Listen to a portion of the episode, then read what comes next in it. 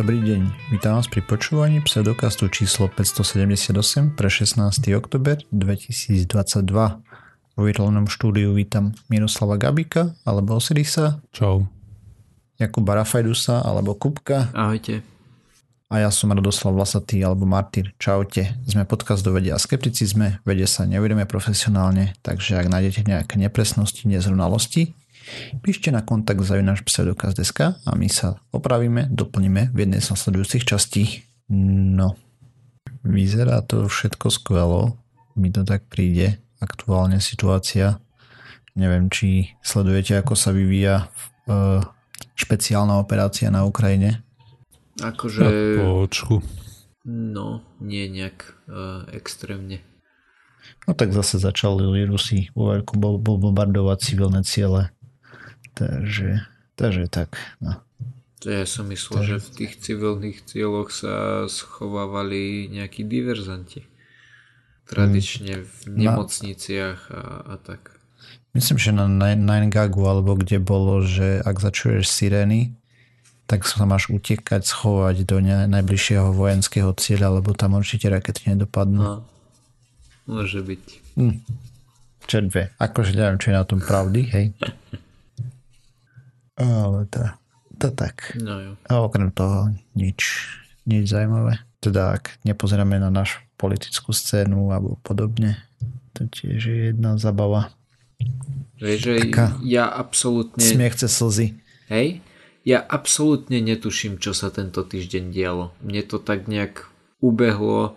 Ani by som ti nevedel povedať, že čo som robil predvčerom.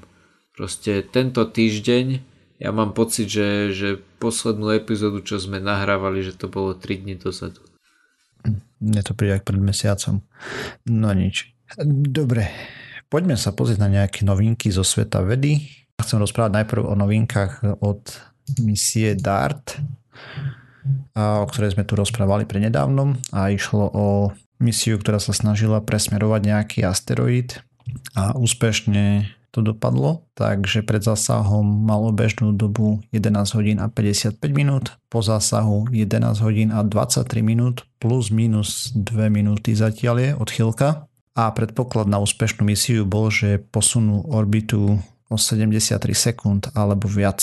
Takže misia bola super úspešná podľa všetkého. To prvé reálne otestovanie kinetického impaktora a No a teraz uh, budú tam robiť ďalší výskum. V princípe sa budú snažiť smerať účinnosť prenosu hybnosti z kolízie dartu s cieľom pri rýchlosti 22 530 km za hodinu. Materiál, ktorý vyletel z kratera, fungoval podobne ako keď z balónu prúdi vzduch a ten ho poháňa dopredu podľa všetkého a na presné pochopenie účinku potrebujú viac informácií o fyzikálnych vlastnostiach asteroidu ako sú vlastnosti jeho povrchu, aký pevný bol asteroid a tak ďalej.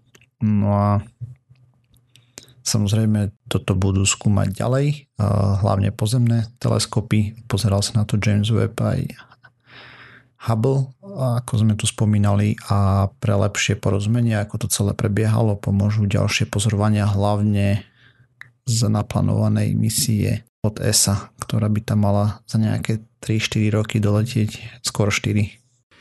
Ja keď som o tom čítal, tie prvé články na, na Reddite mi to vyskočilo, tak veľa ľudí bolo unesených tým, že NASA opäť tvrdila, že vlastne tých 73 sekúnd to bol taký nejaký ten threshold, hej, ten limit toho, že keď to bude viac ako toľko, tak to budeme považovať za úspešné, ale reálne očakávali nejakú, čo to bolo, 10 minút alebo koľko. Ale že aj tak sa, aj tak sa im to podarilo posunúť trojnásobne oproti tomu, čo očakávali. To znamená, že sme vlastne všetci zachránení. Akože to bol taký prevladajúci e, názor v tých komentároch. A ja som to skôr pochopil tak, že iba podľa toho, čo si naposledy rozprával, že iba ten asteroid mal dobré zloženie. Uf, to neviem, či takto sa to dá zjednodušiť. Mm-hmm. Mm, bol to úspešný test, hej. Mm-hmm. No jasné, už len tým, že sme ho trafili. Vieme, že také niečo bude fungovať. Mm, Otázne je teraz, na aký veľký asteroid, hej, pri akej rýchlosti a tak ďalej, mm-hmm. čo by išiel na Zem, ako to musíme rýchlo trafiť, koľko času dopredu na to budeme potrebovať a tak. Proste je tam kopec neznámych ešte, ale ako som spomínal aj minulé, toto je prvý krok, hej, taký reálny k tomu, aby sme lepšie porozumeli tomu, ako to celé funguje a vedeli nejako reálne stavať obranu e, planéty voči takýmto udalostiam. No jo, akože úspech v každom prípade a ďalšie dáta z toho budú. A po tej misii od sondy ESA, ktorej samozrejme budeme držať palce, aby tam pristála úspešne, e, lebo no, vieme, že nie každé pristátie sa podarí. Ešte mám jednu vec, Chcel som rozprávať aj o Nobelovej cene za chemiu z 2022. Máme tam troch laureátov, Caroline Bertozzi, Morten Meldal a Barry Sharpless. A dostali ju za klikaciu chemiu a bioortagonálnu chemiu. Takže Morten Meldal a Barry Sharpless plus minus v rovnakom čase objavili reakciu, ktorá umožnila skladať komplexné molekuly z jednoduchých s vysokou selektivitou, to je bez veľkého množstva vedľajších produktov. A nazvali to klik, klik klikacia chémia, s tým, že klik je od toho, že molekuly do seba zapadali ako pracky, takže na čo tam prišli? Vlastne molekuly obsahujúce azidovú skupinu. A molekula obsahujúca alkinovú skupinu s trochou medí sa spoja a vytvoria 5-uholníkové štruktúry, ktoré sú veľmi stabilné, tzv. triazoly. A je to veľmi úspešne už teraz používaná technológia v priemysle a laboratóriách. Problém bol, že sa to nedalo používať v živých organizmoch, nakoľko tam potrebovali ako katalizátor meď a tá je toxická pre ľudí napríklad a podobne. Bertozzi si uvedomila, že alkalín vie prinútiť do veľmi napnutého tvaru kruhu a jeho reakcia bude taká rýchla, že nebude potrebovať medený katalizátor. Alkin azidová cykloadícia bola prvýkrát publikovaná v roku 2004 a otvorila dvere bioortogonálnej chemii, a čo je chemia plus minus nezávislá na biológii, akurát, že interaguje s biologickými vecami a tá pre zmenu umožnila pochopiť, ako biomolekuly interagujú v bunkách a ako sa choroby vyvíjajú napríklad na molekulárnej úrovni, lepšie testovanie liekov a podobne. Takže v princípe založili dva nové obory v chemii, klik chemiu a bioortogonálnu chemiu, hej.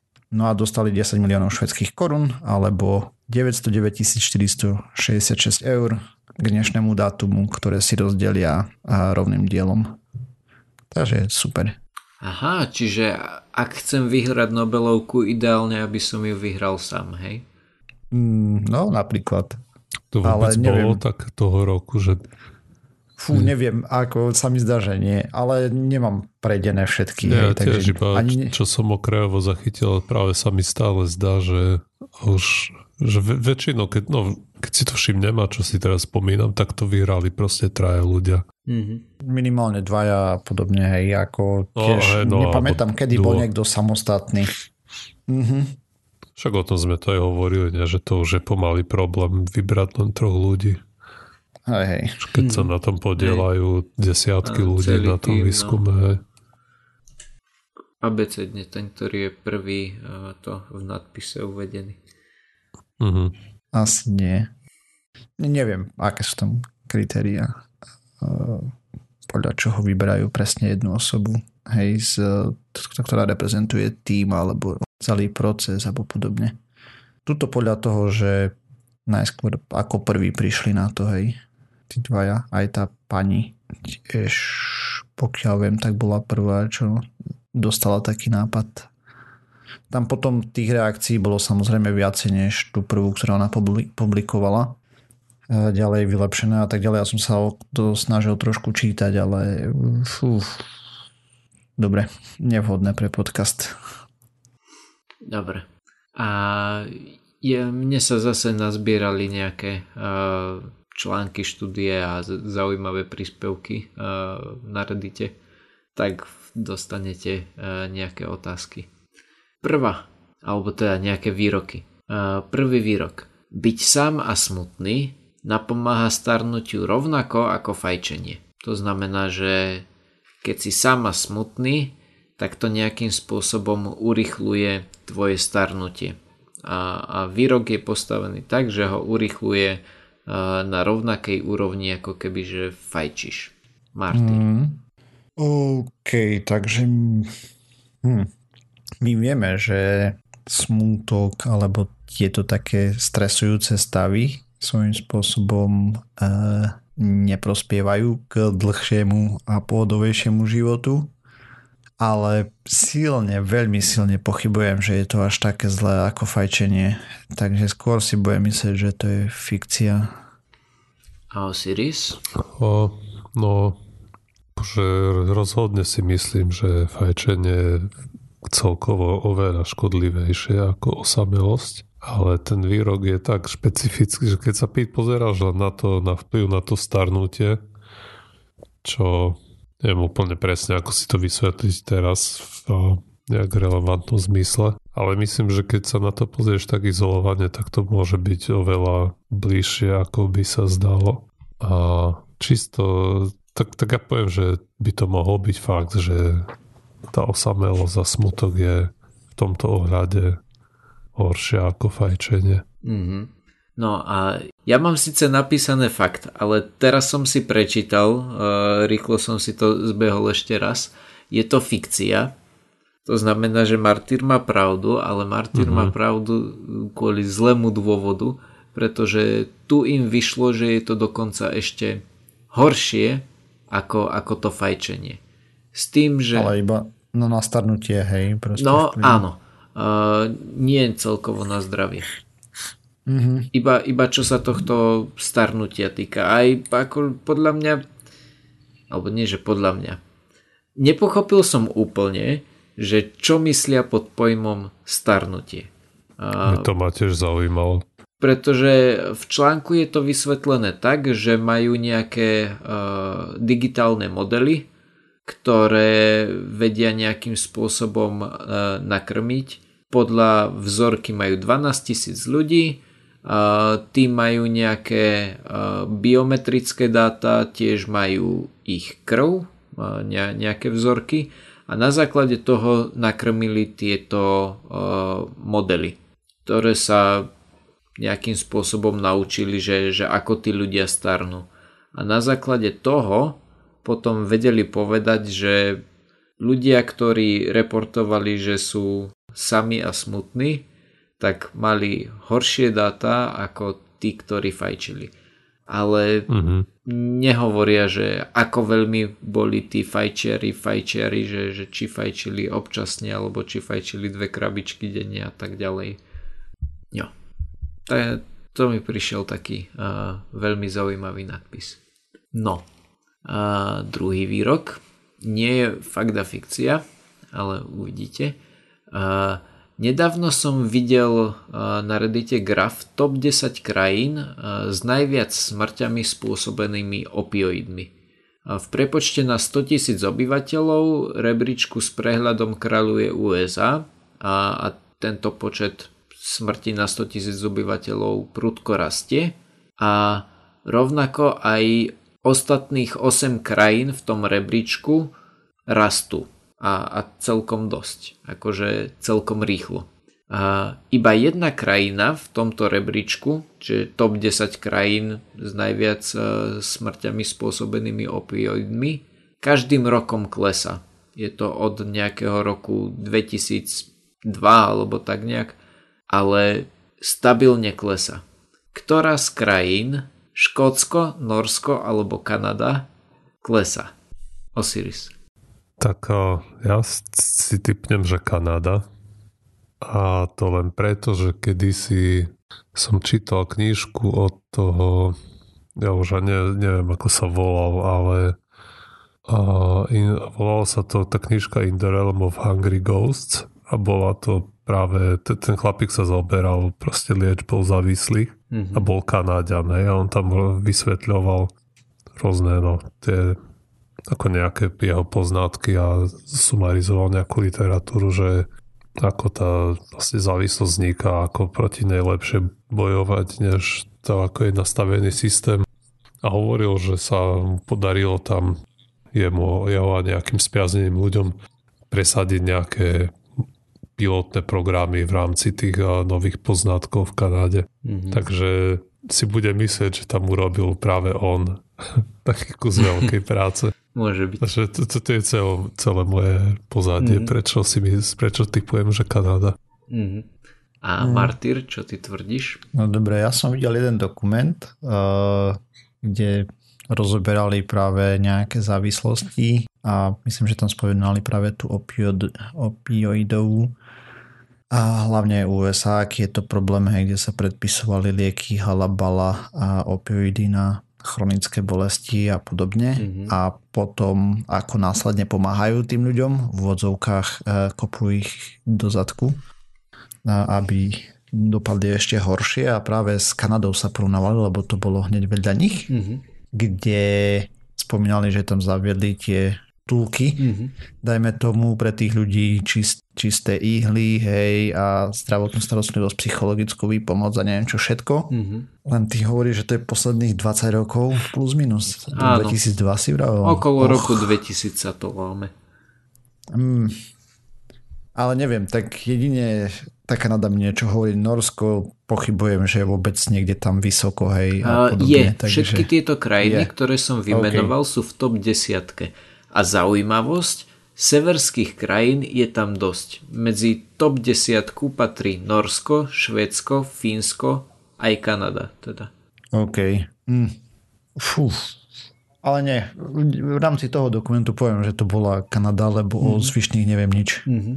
Ako Norsko zase na druhej strane má pomerne rozumné zákony a tak ďalej, mm. ja tam tiež, ale, ale ináč neviem o tom nič, takže typnem si Kanadu tiež. No. A bolo toto Norsko. Dočer. A, a vyslovene uh, podľa toho, čo som si prečítal, tak je to práve tým, že uh, snažili sa nejakým spôsobom, aby to predpisovanie opioidov nebolo tá prvá vec, ktorú ti predpíšu, uh, bol, spravili to o mnoho zložitejšie na predpísanie a veľmi zjednodušili spôsob, akým dokážeš dostať pomoc keď mm-hmm. náhodou začneš mať nejaký problém. Hej, mal som ísť s môjim črevným pocitom ano. najprv. Páči sa mi to, co budem používať, črevný pocit. Dobre. Tak, keď a... sa prekladá za behu anglický idiom. Hej. Hej, ja viem. Ja, veď práve s tým, ako si zastavil, tak mi bolo jasné, že toto nemôže byť správne, ale poviem to, lebo to dobre znie. Hej. Dobre. V roku 2007 NASCAR zakázal používať e, olovnaté palivo. V dôsledku tohto pravidla začali mať deti podstatne lepšie výsledky v škole. Myslia sa tým e, deti, ktoré žili v blízkosti e, tých pretekárskych okruhov. Keď toto výskumníci vyčíslili, tak zistili, že výsledky sú ako keby zmenšili veľkosť tried o troch žiakov, to znamená, že máš o troch žiakov menej v triede, alebo zároveň uh, pridáš 750 dolárov ročne na žiaka. Osiris. Hmm. Hmm, to je toľko veľa tých rôznych vecí, kde by to mohlo byť uh, vlastne pozmenené. Hmm. Ale budem predpokladať, že a že tam ide o tú podstatu, hej, že keď sa len zakázal ten bezvoľnatý benzín, tak sa tak bolo vidno dramatické zlepšenie v prospechu žiakov, čo sú okolo. A to je toto zvyšnou mačku, hej, to vypustím a budem dúfať, že, že tam nie, že, že ste nezmenili, že tisíc dolárov ušetrili. Mm.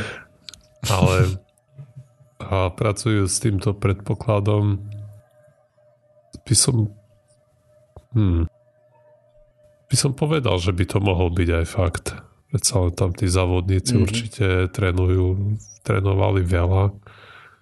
Raz básket tam oberali jab- jablka, čo rastli mm. okolo tých trátí. Hej. Takže no, no, proste poviem, že fakt. Mm-hmm. A čo povie Martyr? Takže ja mám toľko, že potom čo stopli olovo v palivách a potom to niekto sledoval a tak, tak prerátol, že za tú dobu, čo sa používal olovnatý benzín, ľudstvo stratilo neviem koľko, proste absurdné množstvo IQ bodov, hej, mm-hmm. ako civilizácia. A potom sa to teraz vracia nejak do normálu a mm-hmm. tak, takže na základe tohto si typnem, že keď tam začali používať bezolovnatý, tak určite sa v tom okolí výrazne zlepšilo, takže fakt. Mm-hmm. No, ja som myslel, že sa zameriate práve na tých troch žiakov alebo 750 dolárov ročne. Čo som na schvál teda nemenil, hej, lebo no, tak kebyže poviem, že piatich, tak je to akože ťažko. Ale práve Aha. mi to prišlo zaujímavé, že, že to vedeli takto, takýmto spôsobom vyčísliť. Čo ma mrzí je to, že neviem, koľko bežne žiakov v triede majú a že koľko ročne dávajú na žiaka, že 750 dolárov viac mi príde ako dosť, ale ak je to bežne, že 15 tisíc, tak to nebude až tak veľa, ako ak je to ročne 3 tisíc.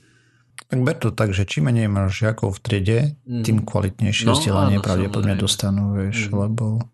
A teraz keď sa... im... Áno. A tých 750 to Vieš, to, mm. na to sa môžeš pozrieť tak, že za tých 2000 dolárov možno, vieš, tam môžu prijať učiteľku, alebo mm-hmm. v tom čase, keď áno, áno. to robili. No to asi nevidím, ja neviem, koľko tam mm. zarába určite, alebo nejakého asistenta, alebo mm. kto vie. Jasné. A teraz, keď sa na to pozerám, že, že sa na to pozerám dlho, tak mi príde veľmi zvláštne, že, že až v roku 2007 to zakázali. Ja som si myslel, že bezolovnaté paliva sú akože vec dávna relatívne. Akože to olovo tam pridávali dakedy v 70 rokoch a potom vy si ešte pamätáte olovnatý benzín? Jo. Á, ok. Ja si pamätám, keď to zavadzali, tak má hej, čo. Ale viem, že ten výskum prebiehal strašne dávno, mm-hmm. ale úplný zákaz bol proste po veľmi dlhej dobe. Mm-hmm. Tak, lebo 2007 mi príde v tomto sa ľudstvo stále hybe. Veľmi uh, nedávne, nedávno. Ale viac menej povedal by som, že je to niečo ako Osiris, ty si uh, spomínal v minulej epizóde to, ako sme sa ako ľudstvo zhodli na freónoch. Mm-hmm. Tak toto je niečo podobné. Myslím si, že, že to sa asi už všeobecne nepoužíva. Mm-hmm. Aj tak to... To je ďalšia vec, na ktorej sme sa zhodli. Hej. To je tiež ale jedna z tých vecí, ktoré vedia zasiahnuť ti proste, že to vidíš tie následky. Mm-hmm. Alebo sú také veľa, možno nie, že vidíš, lebo ne, nevieš aj, mm-hmm. keď ti vyrasta dieťa, či má o 10 IQ menej, ako by bolo malo, keby si nemal všade olovenú farbu doma. Mm-hmm. Ale ste je to veľa hmatnateľnejšie asi. Mm-hmm. Že to môže no. zasiahnuť aj do domácnosti bohatého obyvateľa západu. Mm-hmm. To áno. Dobre, ďalší výrok. E, keď posunieme jedlo viac na večer, hej, že ak jeme 3 jedlá denne, tak ak ho jeme o 7, 12 a 6 večer, tak keď ich posunieme na 10, 3 a 9, tak budeme menej hladní. Martyr. Mm. Wow, neviem si predstaviť, ako toto bude fungovať. Vieme, že neskôr papáš teda keď neskôr ješ, tak e, to rozhadzuje cirkadiálny rytmus viacej, to znamená v noci, keď človek je, hej, o tom som tu rozprával pri nedávnom, ale či budeš menej hladný, keď ješ neskôr v noci, neviem. Ja osobne to nepozorujem, hej, ja mám pobedne skorý obed aj skorú večeru, takže skôr ne, skôr fikcia. OK. Čisto na osobné skúsenosti. Uh-huh. A Osiris? Hmm, asi tiež myslím, že nie, ale proste len z toho dôvodu, že si telu to je viac menej jedno, kedy ješ, proste sa na to prispôsobí. Keď si zmeníš režim, tak si zvykne na taký režim, aký vyberieš. Mm-hmm. Uh, napríklad, čo máš ľudí, čo skipujú raňajky hej, a podobne. Proste z začiatku ti to vadí a potom prestane. Len musíš dodať samozrejme dostatočné množstvo kalórií počas dňa. Ako už môžeme potom sa pozerať, neviem, na a koľko máš energie počas dňa. Ale si myslím, že to všetko. A alebo ak myslím subjektívne, že to všetko telo nejak si s tým poradí a ty keď to posunieš, akurát možno aj keď sa naješ a potom za hodinu ideš spať, tak vieme, že ke, keď ti to trávi ešte, tak asi to, to môže negatívne vplývať na kvalitu spánku, ale na tú úroveň pociťovaného hladu si myslím, že to po nejakých x týždňoch, že, no, že si na to telo zvykne úplne. Mm-hmm. No a máte obaja pravdu, to znamená, že zvyšuje to ten hlad a, tu sa pozerali výskumníci na iba 16 pacientov, ktorí boli vzhľadom na BM. No počkaj, ale keď no. to zvyšuje hlad, tak sa nemýlime. Hej. Čo Lebo ste hovorili? sme hovorili, že je to jedno, že si telo zvykne, že, ten, že, mm-hmm. že ten pocit hladu bude rovnaký. Aha, dobre, lebo ja som myslel, že hovoríte, že akože fikcia. Nie, nie. Tak tým pádom je to fikcia, nemáte pravdu a, a budete viacej hladní, keď to posuniete na, na večer. Ale práve sa snažím nájsť, že ako dlho prebiehal tento, tento experiment, lebo predpokladám, že, že áno, kebyže to praktikuješ rok, tak by si na to telo nejakým spôsobom zvyklo. A... Ale aj keď tam bolo 16 účastníkov, tak to je proste, že ďalší mhm. výskum nutný. Áno, áno. A oni sa vyslovene pozerali na ľudí s nadváhou alebo obezných. Mm-hmm. A ak správne čítam, tak to trvalo 2 až 3 týždne celý tento experiment ale s tým, že mali iba 16 ľudí, tak ich dokázali naozaj uh, prísne kontrolovať. To znamená, mm-hmm. že uh, mali dve skupiny a obe tie skupiny jedli presne tie isté veci, že, že mali ich pod uh, naozaj drobnohľadom a, a robili im rôzne testy počas toho. Vyšlo im, že tá skupina, ktorá jedla neskôr, tak pocitovala o mnoho vyššie hladiny hladu, ale že mala napríklad aj e, iné tie e, hladiny grelínu mm. a mhm. ešte nejakého hormónu, čo sú vlastne tie, ktoré hovoria o tom, že, že akým spôsobom si hladný. No, jednoznačne vieme, že prispôsobovanie na zmenu jedálnička sa trvá dlhšiu dobu než 2 až 3 týždne. Takže... No, to príde trochu krátke tiež. Ale teraz by ma zaujímalo, keby to naopak ešte jednej skupine posunuli skôr. Mm-hmm. Mm. Čo by to spravilo? Ale fakt, no tie 2-3 týždne to mi príde trochu málo. Ale no ako hovoríš, že ďaká tomu ich mohli sledovať poriadne, detailne. Mm-hmm. A že vždy je to také. No. Niečo za niečo. Mm-hmm. Dobre. A posledný výrok. Zvýšená ostraha na amerických školách má za následok menej priestupkov a tým pádom viac detí z takýchto škôl končí na univerzite. Hej, sú to tie, vieme, že v Amerike sa častokrát e, strieľa na školách, tak majú na niektorých tých školách naozaj že zvýšenú ostrahu a niekde tam majú aj to svojho školského policajta a tak ďalej. Na výrok tvrdí to, že tým, že sú tie decka pod drobnohľadom, tak e, majú možnosť vykonať menej priestupkov a teda tým pádom e, v takomto prostredí viac detí z takýchto škôl končí na univerzite. Martyr. Mm-hmm. Realita je taká, že výrazne viacej problémov to prináša tým deťom vec, ktorá by sa riešila poznámku alebo podobne sa ťahá po policii nejaké obvinenia a blbosti a zničený život. Takže presne naopak to je. A ja tiež a mám také poznátky, že to je katastrofálne úplne, že to má ďaleko, že tie negatívne dopady sú ďaleko horšie ako tie teoretické pozitíva, alebo tie pozitíva, kde na niektorých školách to môže prinášať Takže ale v globále proste to je, je to katastrofa. Mm-hmm. Máte obaja pravdu, teda je to fikcia a, a Martyr to zhrnul prakticky dokonalo. Že, že presne tým, že sú pod takým drobnohľadom, tak sa riešia aj veci, ktoré by sa nemuseli riešiť takýmto spôsobom a tým pádom ich to ešte viacej znevýhodňuje. Hmm. Smutné. Ja. A to je všetko.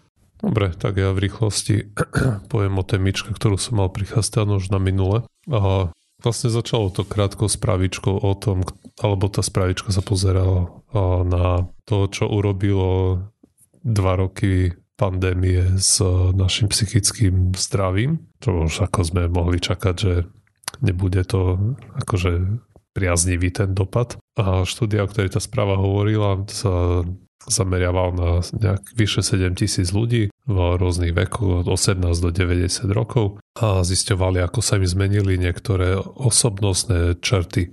A tu ma to, vlastne oni píšu o modeli osobnostných osobnostných črtov alebo rozmerov osobnosti a vlastne toto ma trochu viacej zaujímalo, tak som si o tom potom prečítal a, a vlastne to, to bolo toho jadro čo, čo som chcel vlastne hovoriť. A, takže tých 5 rozmerov osobnosti, ktoré sú, tak tam patrí a, napríklad, alebo nie napríklad, jak vymenujem všetkých, čiže otvorenosť voči skúsenosti a tu na je to zase samozrejme nejaká škála, ako ostatne všetky tieto črty. A táto otvorenosť hovorí o tom, ako je človek citlivý na rôzne podnety a to predovšetkým tie estetické. Tie osoby, ktoré tam skorujú veľa, alebo ktoré proste sú hodnotené ako otvorené voči tej skúsenosti, a tak a, sú, sú spravidla nejaké zvedavé, originálne, kreatívne a naopak tie osoby, ktorým skor, skorujú málo, tak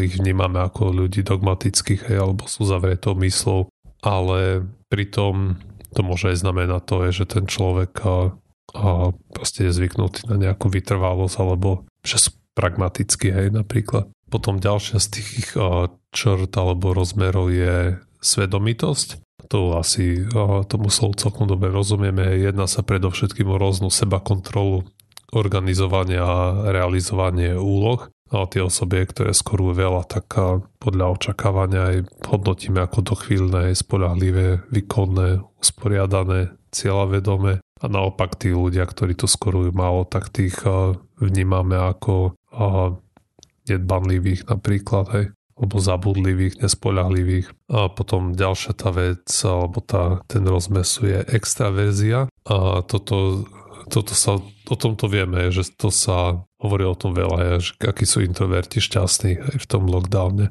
A že tá extraverzia sa a vlastne tie osoby, ktoré skorujú veľa, je, že sú hodnotené ako extrovertné, tak podľa už aj podľa toho, čo vieme, tak sú spoločenské, komunikatívne, priateľské. Vnímame ich ako seba istých, aktívnych, energetických a radi sa zúčastňujú aj spoločenské udalosti a tak ďalej, tak ďalej. Hej, tí, ktoré majú nízke skore sú introverti, ale to neznamená samozrejme, že, sú, že nie sú priateľskí alebo antisociálni, len proste v tých sociálnych situáciách sú skôr utiahnutí a nevyhľadávajú preto nejaké naplňanie alebo pre radosť aj nejaký sociálny kontakt. Že to, sú správne tí ľudia, ktorí príde na team building, ale moc tam toho nenarozpráva, že skôr počúva alebo neradí aj na seba upriamuje pozornosť. A potom a predposledný z tých rozmerov je a privetivosť a to je predovšetkým ochota pomáhať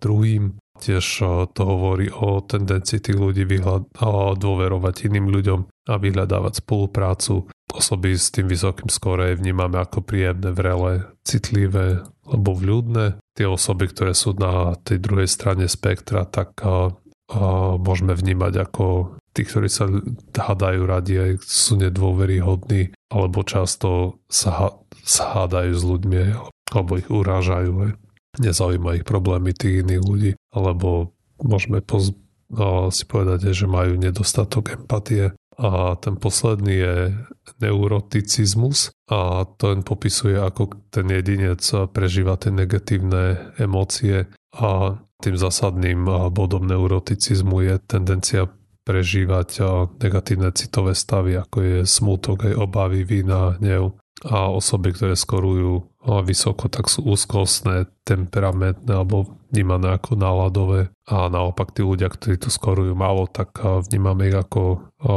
pokojných, emočne stabilných alebo proste, že nepociťujú tie negatívne pocity. práve ten výskum sa pozeral na to, čo, tých, čo sa stalo s týmito piatimi charakteristikami u tých účastníkov toho výskumu. No a zistili, že zvlášť u mladých ľudí sa to skôr zhoršilo a to zvlášť čo sa týka toho neuroticizmu, že tam to, to skôr vzrástlo a naopak kleslo v privetivosti a vo svedomitosti. A čo to znamená je, že tí mladí ľudia v priebehu posledných dvoch rokov pandémie, teda 2021-2022, a že tam bol ten efekt najväčší. No a tam počas týchto dvoch rokov sa stali náchylnejšími voči stresu a menej spolupracovali alebo menej sa im chcel spolupracovať s inými ľuďmi, menej dôverovali iným ľuďom a menej a dokázali kontrolovať proste tie hm, negatívne emócie na vonok, že podstupovali rizikovejšie chovanie a boli menej zodpovední. Hej.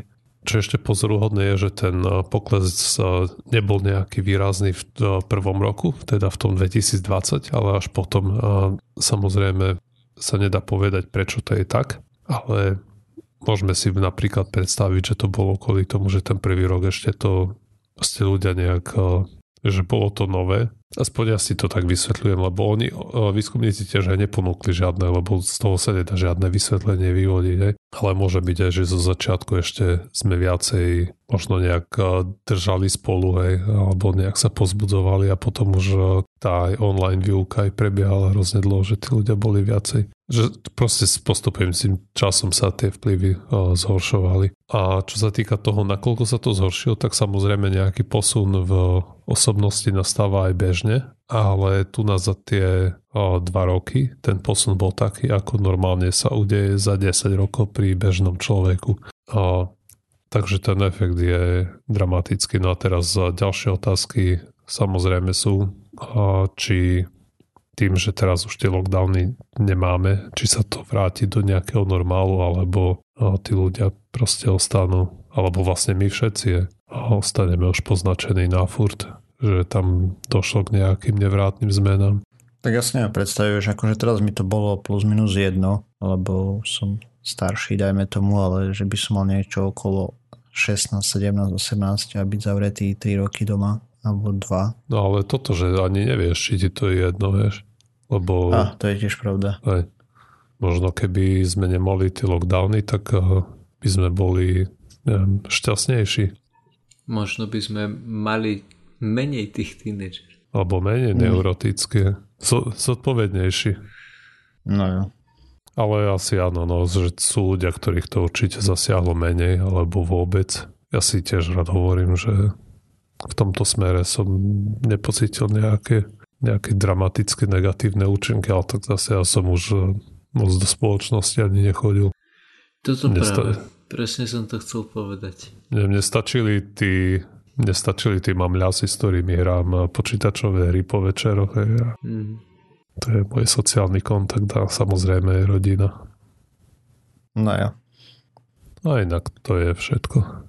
Dobre, Takže tým pádom sme sa dopracovali na záver tejto časti pseudokastu. Ďalšia časť znova o týždeň. Nájsť nás môžete na www.pseudokast.sk Písať nám môžete na kontakt zajunáš pseudokast.sk a ak nás chcete podporiť, lajkujte, zdieľajte, dávajte pačiky na podcastových aplikáciách a podobne a príďte nám napísať na Discord. Takže čaute. Dovi. Ahojte.